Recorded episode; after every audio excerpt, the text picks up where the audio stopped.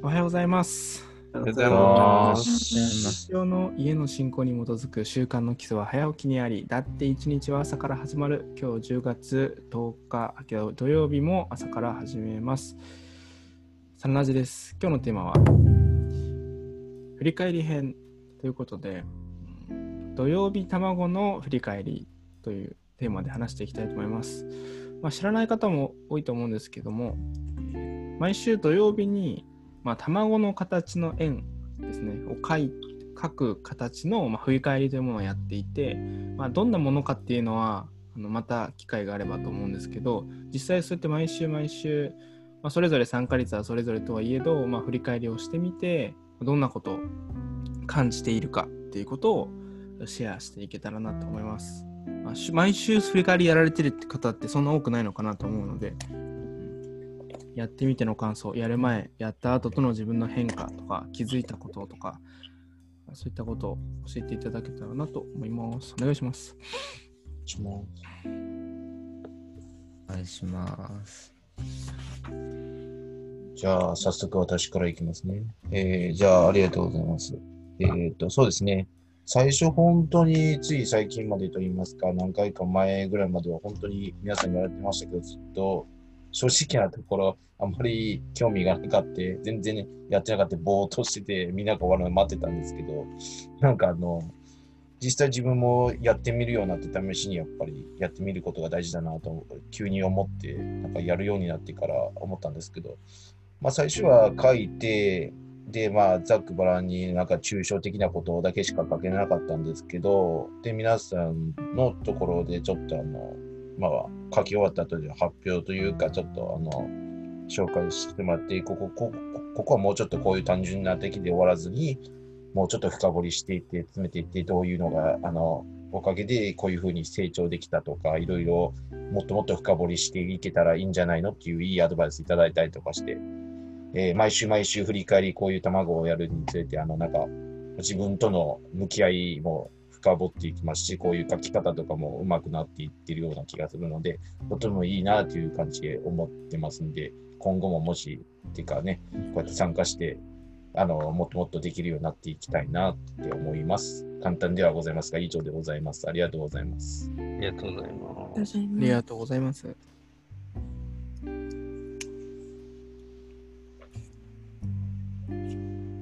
じゃあ、時間もないので。あ、大丈夫ですか？はい。はい、どうぞ感じ喋ります。えっと、なんかこう、今までの振り返りのノートをずっとこう見てきたんですけど、えーそその、まずその起きた事実、え1週間に何が起きてたっていうその事実を、で、どんな思いでいて、どんなことがあったのかっていうのを、なんか素直に受け入れられるようになったのが多分、まあ、一番大きいのかなという気はしてて、えー別に今までも事実を受け入れてこなかったという認識はないですけど、えーその要は起きた事柄とそのいろんな思いとの関連性っていう関係性、えーどこでこうつながっているのかっていうなんでこういうふうに思ってきたんだろうかっていうところまで、えーなんか分かるようになっ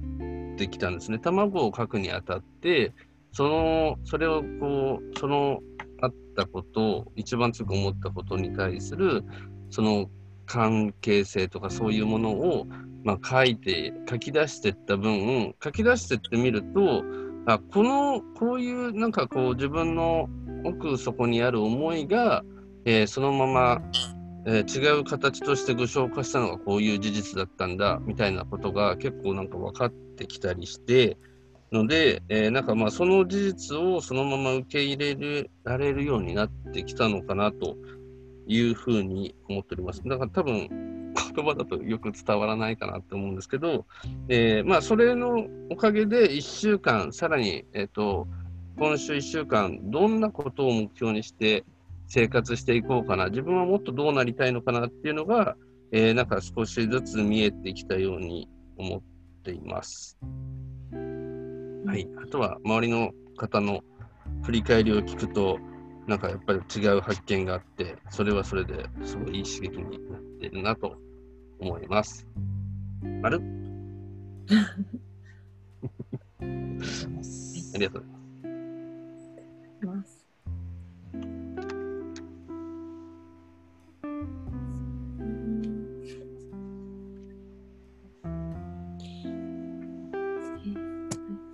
りがとうございます。ありがとうございます私ね、私もこの振り返り、サンラジに参加してから振り、その卵の存在を知ったんですけど、このなんか1週間単位で振り返るってすごい、こう、今までああんまりこう自分の私生活ではしてこなかったんですけど、やっぱりすごい振り返ることってこう人生に人生というかこう生活になんかこうなんかまた自分の中でこう何もなかった1週間にしたくないっていうような感じになってきて何かこうこんな前先先週できなかったことをしてみたいとかあとこういう1週間にしたいってなんかこう思えるようになってきたのが私にとってはすごくプラスだったなと思って今までは振り返りしなかったからどんな1週間だったって考えることもなかったしそれについてああしようこうしようとかああだったなって思わなかったのでなんかこうその1週間のモチベーションになるなっていう感じはしました。この振り返りをして先週これできた私じゃあもう今週も頑張ろう。先週これできなかった。じゃあ先週あ来週頑張ろうっていうこうなんかまさに機嫌力なんか私の中のっていう感じがしてます。なのですごいなんだろう。振り返る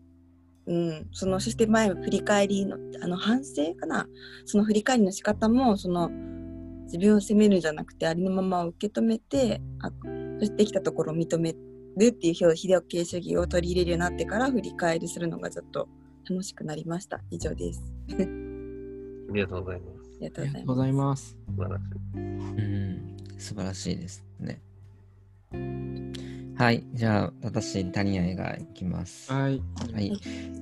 えっ、と、振り返りの卵のやつは、出れてない時、出れてる時があって、私は週あ月の半分の土曜日は出勤をしているので、出勤をしている時はできないんですけど、まあ先週、先々週がそうで、でもその時も一人でやろうと思ったんですけど、やはりできず。今、ノートを見て3週間前のもので止まっていて、で、先週、先々週どうだったのかと思うと、実際にやったことは振り返ったりとかできるんですけど、スケジュールとか見て、実際そのやったこととかに対してどう思ったのかってことは、今思ったら振り返れない。中で3週間前のことはやったこととか思ったことに対してどうありたいかとか今後どうしたいかとかも記録をしているのでなんかこうそこがすごい振り返り週の1回の振り返りの違いかなとは思いました。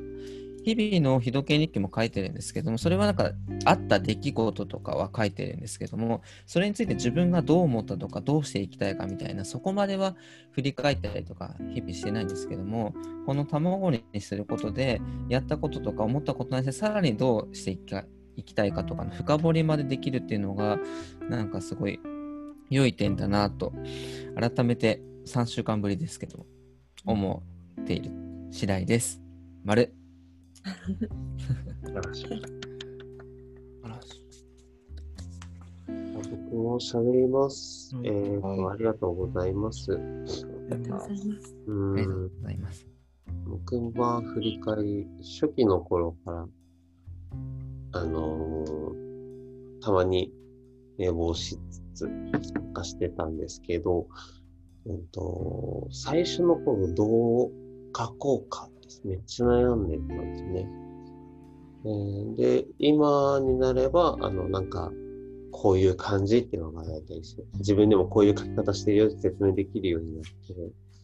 て、っていうのが、あの、一週間の一貫したテーマみたいのを、まず、イメージ、言語化する。で、一番大きいとこに書いて、で、その中で出来事とかは基本全部思い出せるから、出来事の中で、えっ、と、順番をつけるみたいな感じで書いていくんですよね。で、その出来事を書いた上で、えっ、と、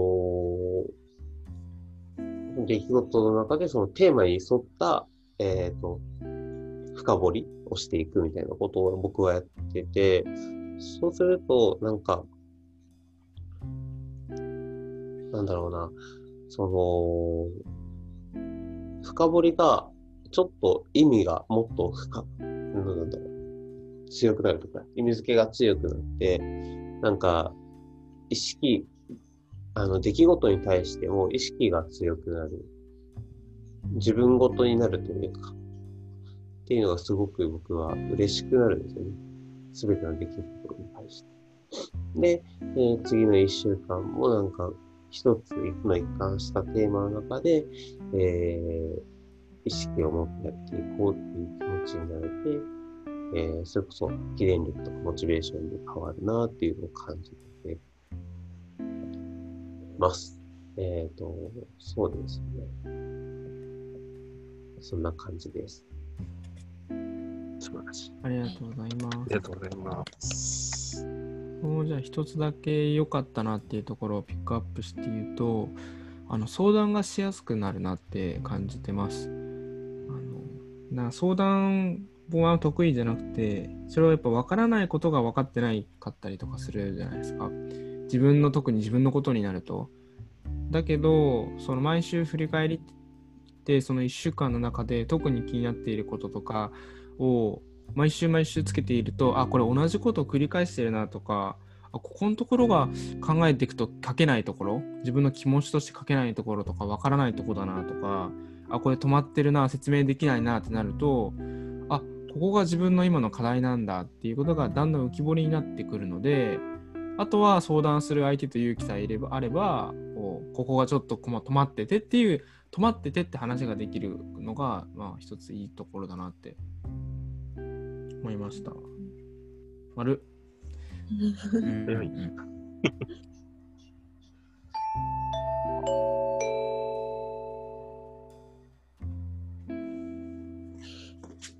きますか、一つ日記。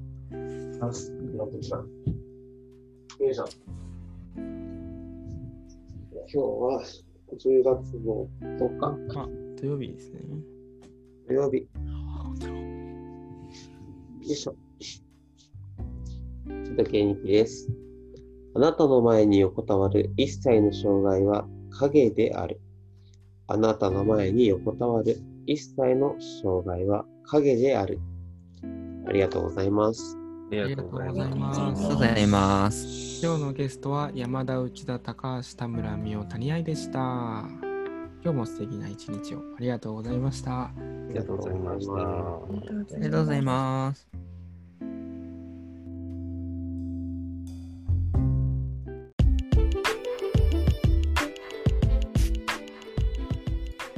サンラジはその日のゲストでお届け中。